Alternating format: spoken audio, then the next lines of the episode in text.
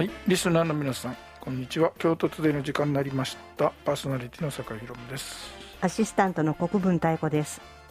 えー、12月になって、はい結構、まあ、毎年早いと言ってるけど、今年は早いか遅いかよくわからんうん1年でした。そうですね。ヨーロッパも行けへんかったしね。そうですね。本当に。ねはで、なんかもう終わるかと思ったらまた終わらないし、い。うん。いつ終わるのっていうか、ん第3波の山高いですよね。そうですよね。はるかに。うん。まあまあもちろんあの検査してるからなんだろうけど、うんでも重症者重症の人伸びてるしねねうんはなんかこんなことばっかり言ってる1年で大変だったけい。ど、ねね、ちょっとまあ今日はあのー仕事の方でね、は話してきたこととかも喋ろうかなと思います。はい、この番組は町創生研究所の協力でお送りします。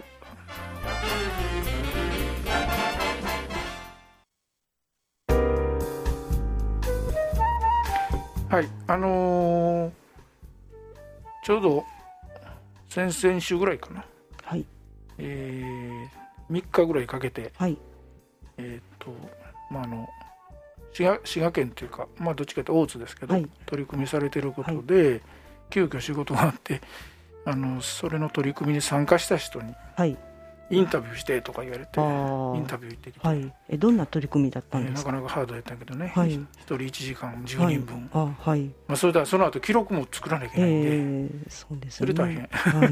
あのインタビューしながら記録ね、はいパソコンで打とうと思ったけどさすがにインタビューしながらは無理ですね、あれそうですね。うん。普段はあの会議録は自動でもう私はずっと打ってるんだけど、はい。なかなか無理。理やなとそう思って、ですね。インタビューも次のことを考えながらインタビューしないといかんから、うん。で何かというとあのもともとはねあの公共交通がやっぱり、まあ、コロナで、はい。まあ、やっぱコロナの話なんですけど、ええコロナでかなり参ってるんですよはい。でまあ行政としてはお金でもちろん支援したいんだけど、うん。まあ、いつまでも支援できないしいくらでもできるわけじゃないんで、はい。やっぱり利用してねっていう話にはい。ね、皆さんに利用してもらわないとっていう話になるんですよね。でそれで確か2回ぐらい前かな？あの、はい。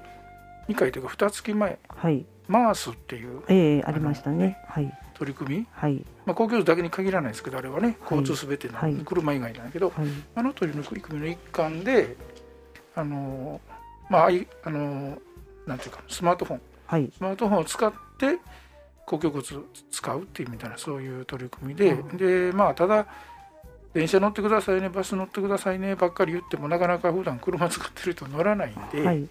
ちょっとあの健康いうはい。キーワードをひっつけて、はい。健康と歩くはいっていうのでね、うん公共交通も乗るとはい。いうのを推推進するということで、まあ、ちょっと実験で取り組まれたっていうことなんですよ。なんかそのアプリが入ってる。そうそういいんでアプリで自分で登録して、はいでそこにあの公共交通の例えば大津なんで京阪電車とかねはい。京阪バスとか、はいうバスとかああいうのチケットを取れてはい。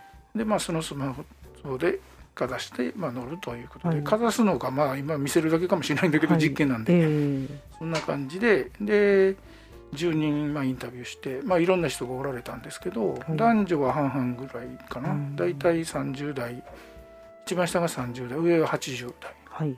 おられてはい。なかなか面白いいろんな意見が、うん。もうほぼ全員は車利用なんですよね普段は。ははいい。一、人だけだったかな車は、はい。免許はあるけど車はほとんど使ってない、うん車持ってないとか言ってましたかねはい。まあでも滋賀県ってなるとね京都の街中と違ってやっぱり、やっぱり車ないと。そう、ですよね。でみんな言うんですよ「あのはい。バス乗りますか?」って。いや「バスはさいつ乗ったかな?」とか言ってね、ででも京都の話すると「いや京都はバス乗りますよね」ってやっぱりその人たちも言うんだね、あんだけあったら乗るでしょみたいな。だからその辺の話がやっぱ面白くて、はい。それでコロナであの行動が変わったかっていう話言うとやっぱりやっぱり回数が減ったりとか。はい。なってますね、はいでもうちょっと良くないのはこれまで京都に買い物に行く時に、はい。バスと電車で行ってたのに今車で行ってるとか。うんで買い物だけして帰ってくるみたいな、はい。ええ。うんうんそういう人もありましただはい。からその辺ってやっぱり一番ねよくうん言われてることですけどね、ですね。通勤とほらええ買い物とか今ええ移動が車に変わってるいう話がねですね。はい。うんいうのがあって、うんまあでもなんかその健康をひつけたんで、はい。やっぱりちょっとこう年配の人ね、はい。もう私も年配ですけど、はい。上の人はやっぱりそういうので結構。うん。あとなんか健康診断があってはい。ちょうどあの健康診断でいろいろ指摘されたとこだったんですよとか言って、うんあのメタボとか、はいそれでじゃあこれ参加しようとか言って、だから普段も歩いてる人だったんですけど、はいまあ、5 6千歩から歩いてて、はい。でもその時はやっぱり1万5千歩ぐらい歩きましたとか、あー。まあ、多い人は2万歩歩いたとか言ってましたけど、あそうなんですね。2万歩って結構ですよね、うん結構ですね。結構歩く感じでしょ、えー。海外行くと大体2万歩ぐらい歩くんやけどね。ああそうですね。とにかく歩くから。うん、なんかバス乗ってどこかわからないそうそうそうとこ行っちゃうように歩こうかなってなりますでちょっとここ見てから次いやまたあそこ見えてるし行こうかって。そうですね。で美術館とか歩きますしそうそうねだからそのぐらいでまあそういう意味では効果があって問題はその後それをまあきっかけにはい。歩くことを増やしてるいう人もやっぱあるんですよ。はい。そういうのは重要やなと思う、うんうん。なかなかだからまあまあ取り組みとしてはよくて。はい。それでまあただやっぱりなんちょっと実験で作ってるから、はい。あの市販してるねアプリじゃないんで、はい。やっぱりなかなか入りにくいっていうかそういうのがね、はい。まあ、それはこれからのことだと思うんだけど、うん。あとやっぱり70代ぐらい以降になると さすがにあのスマートフォンが使いにくい使えないというか、そうですね。持ってなかった人がはい。そのために買った人とか、うん。でも意外に面白いなとかええ。言ってはりましたけどね。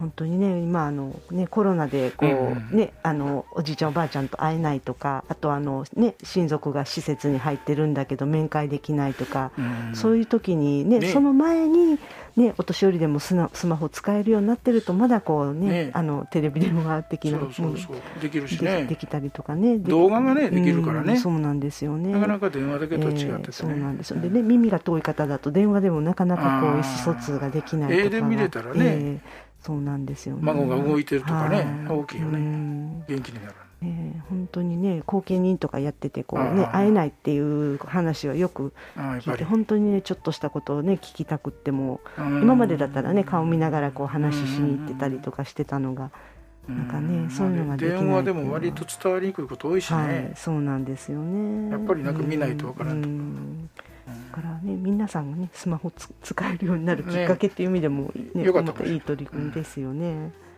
はい。えー、とじゃあここでちょっと音楽かけてもらいましょうか。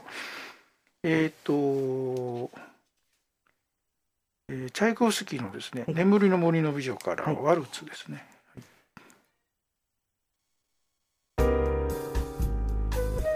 はい、えー、とまあそんなことでね、はい。取り組みをして、えー。であの普段車の人が多いから、はい。やっぱりいろいろ素通りするんよね。スピード速いし、うん。うんよそ見できないし。でやっぱり電車とバスと歩くとかすると、はい。うん。ちょっと路地入ったりとか、立ち止まってえこんなとこにそんなんあったんとか、えーはい、まあ、お店もそうだけどあの、うん。で結構ねやっぱり参加してる人割と歴史好きなんよね。はいで、まあ、大津歴史のものが結構あるでしょ、えーまあ、京都はもちろんあるんだけど、うん大津も結構あって、えーあそれのやつはここにあったの？みたいなとか、はい。い、ろいろ発見ありましたよって、うんだからもっとやってほしいという声がやっぱり結構ありましたね。あーそうなんでね。ただ最 最初の取り掛かりのはい。入り口のはい。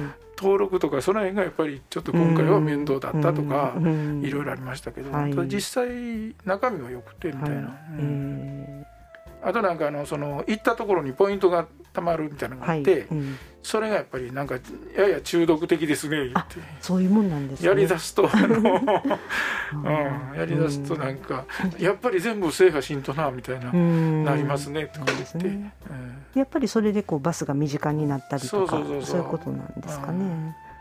特に京阪電車がやっぱり駅間が短いじゃないですか、はい。それからあれ最近ですけどあのパターンダイヤといってはあの誰にも記憶できるように10分ごととかねあ、うん15分ごととかねそういうダイヤに変えてるんですよ。そうなんあれですか。がすごく有効でもう時刻よはけていらない。そうなると。うん。まあもちろん置いてあるんだけどうん。あ10分後来るんやって分かってるからあれが結構大きくて。ただバスはそうはなかなかなってないんでどそうですよね。それからバスで乗ったら、らあのどっち向いて走るかもよく分からないからうん、なかなかバス抵抗が大きいんですよ。うん。まあこれははい。ヨーロッパ行った時もそうやと思うけどなかなかバス乗らんでしょ。はい。うん、だってどっちか分からへんもんね。ねどのそもそも路線か読むのも左側と右側通行のこともあるから余計ややこしいんだけどですよね。はい、だから路面電車と乗るからね、うん、うん、そうですね。だからバス抵抗が大きくて、はい、だからやっぱり電車と歩きと一緒の方が多かったんかな。うん、で京阪が割とこう JR はやっぱり一家が長いから、はい、京阪短いんで、はい、すっと、ね、降りてもまた同じ県で乗れるんで、うんはい。はい、まあ、ちょっと降りて回ろうかとか、うん、ああいう取り組みがなるほど。うんまあ、発見もあったり、まあ、そうは言いながらやっぱり車利用しますよねとかいう話はあったけどね。それとあの2台持ってるところと1台の人でやっぱり話が違う、ああそうでしょうね。やっぱり1台もなくなるというのはちょっとしんどいという、うん、で2台目はなんかそれを考えたらいいかなという話がねされてるまあ、僕らも結構そういう取り組みは前からしてるんですよ、はい、2代目を考えたらどうですかっていうそのカーシェアリングするとか、はいはい、やめるとかね、うん特に地方都市とかだよね。そうですね。まあ地方都市は本当に今一人一台からね向こうは、えー、そうですね。もう家族で取り合いとか、そうそう。で今日はちょっとねそこの話まで踏み込めんかったけど、えー、実は自動運転の話があります。ああ、また聞きたいです、ねうん、それはめちゃくちゃ面白いです。はい。はい。はい。今日はちょっとそういうことで、はい、えー、ちょっとあのあんまりマニアックでもなかったけど交通の話で、はい。まあ、ちょっとコロナの関係もあってそういう取り組みしましたよ、ということで話をしました。はい、えーと、次回は、えー、もう年末になりますけど、ね、第4日曜のお昼です。ぜひお聞きください。パーソナリティは酒井宏夢でした。アシスタントの国分太子でした。この番組は町創生研究所の協力でお送りいたしました。